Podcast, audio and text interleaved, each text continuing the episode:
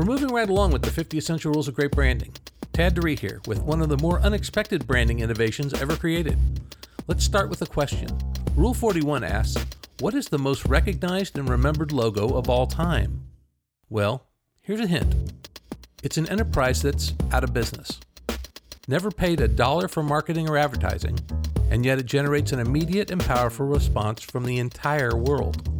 A couple more caveats. It's a logo that's endlessly reproducible, only uses two colors, black and white, and requires no translation in any language. Pretty perfect, huh? Well, let's eliminate the obvious.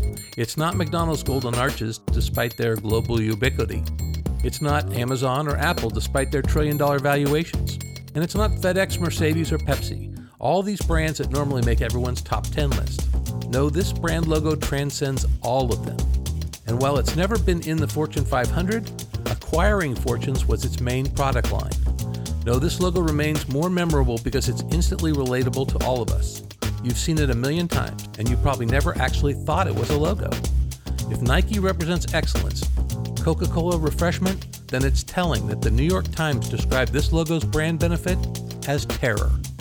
The brand, the skull and crossbones on a pirate flag, first reported being seen in July 1700 and adopted by buccaneers and scallywags for centuries since. From a pure design perspective, it's inspired. A creepy human skull and crossed femur bones, all on an ink black field. Even today, over 400 years later, variations of it are an essential part of the uniforms of the Tampa Bay Buccaneers and the Oakland Raiders. Steve Jobs had the original Macintosh team display it when they were just an Apple Skunkworks project. You get the idea. None of these folks really wanted to be confused with the go with the flow good guys. Today, in such a trend conscious, instant gratification marketplace, we often limit branding half life to a window of maybe five or ten years. Look at the pirate flag and ask, who could have done any better today? Never forget Rule 41 the most recognized and remembered logo ever the pirate flag. And really, can you argue with that? This is Tad DeRee.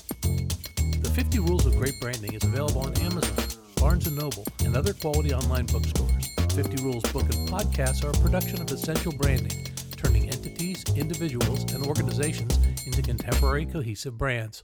Visit us on Facebook at Essential Branding or share your ideas with us at podcast at essential-branding.com.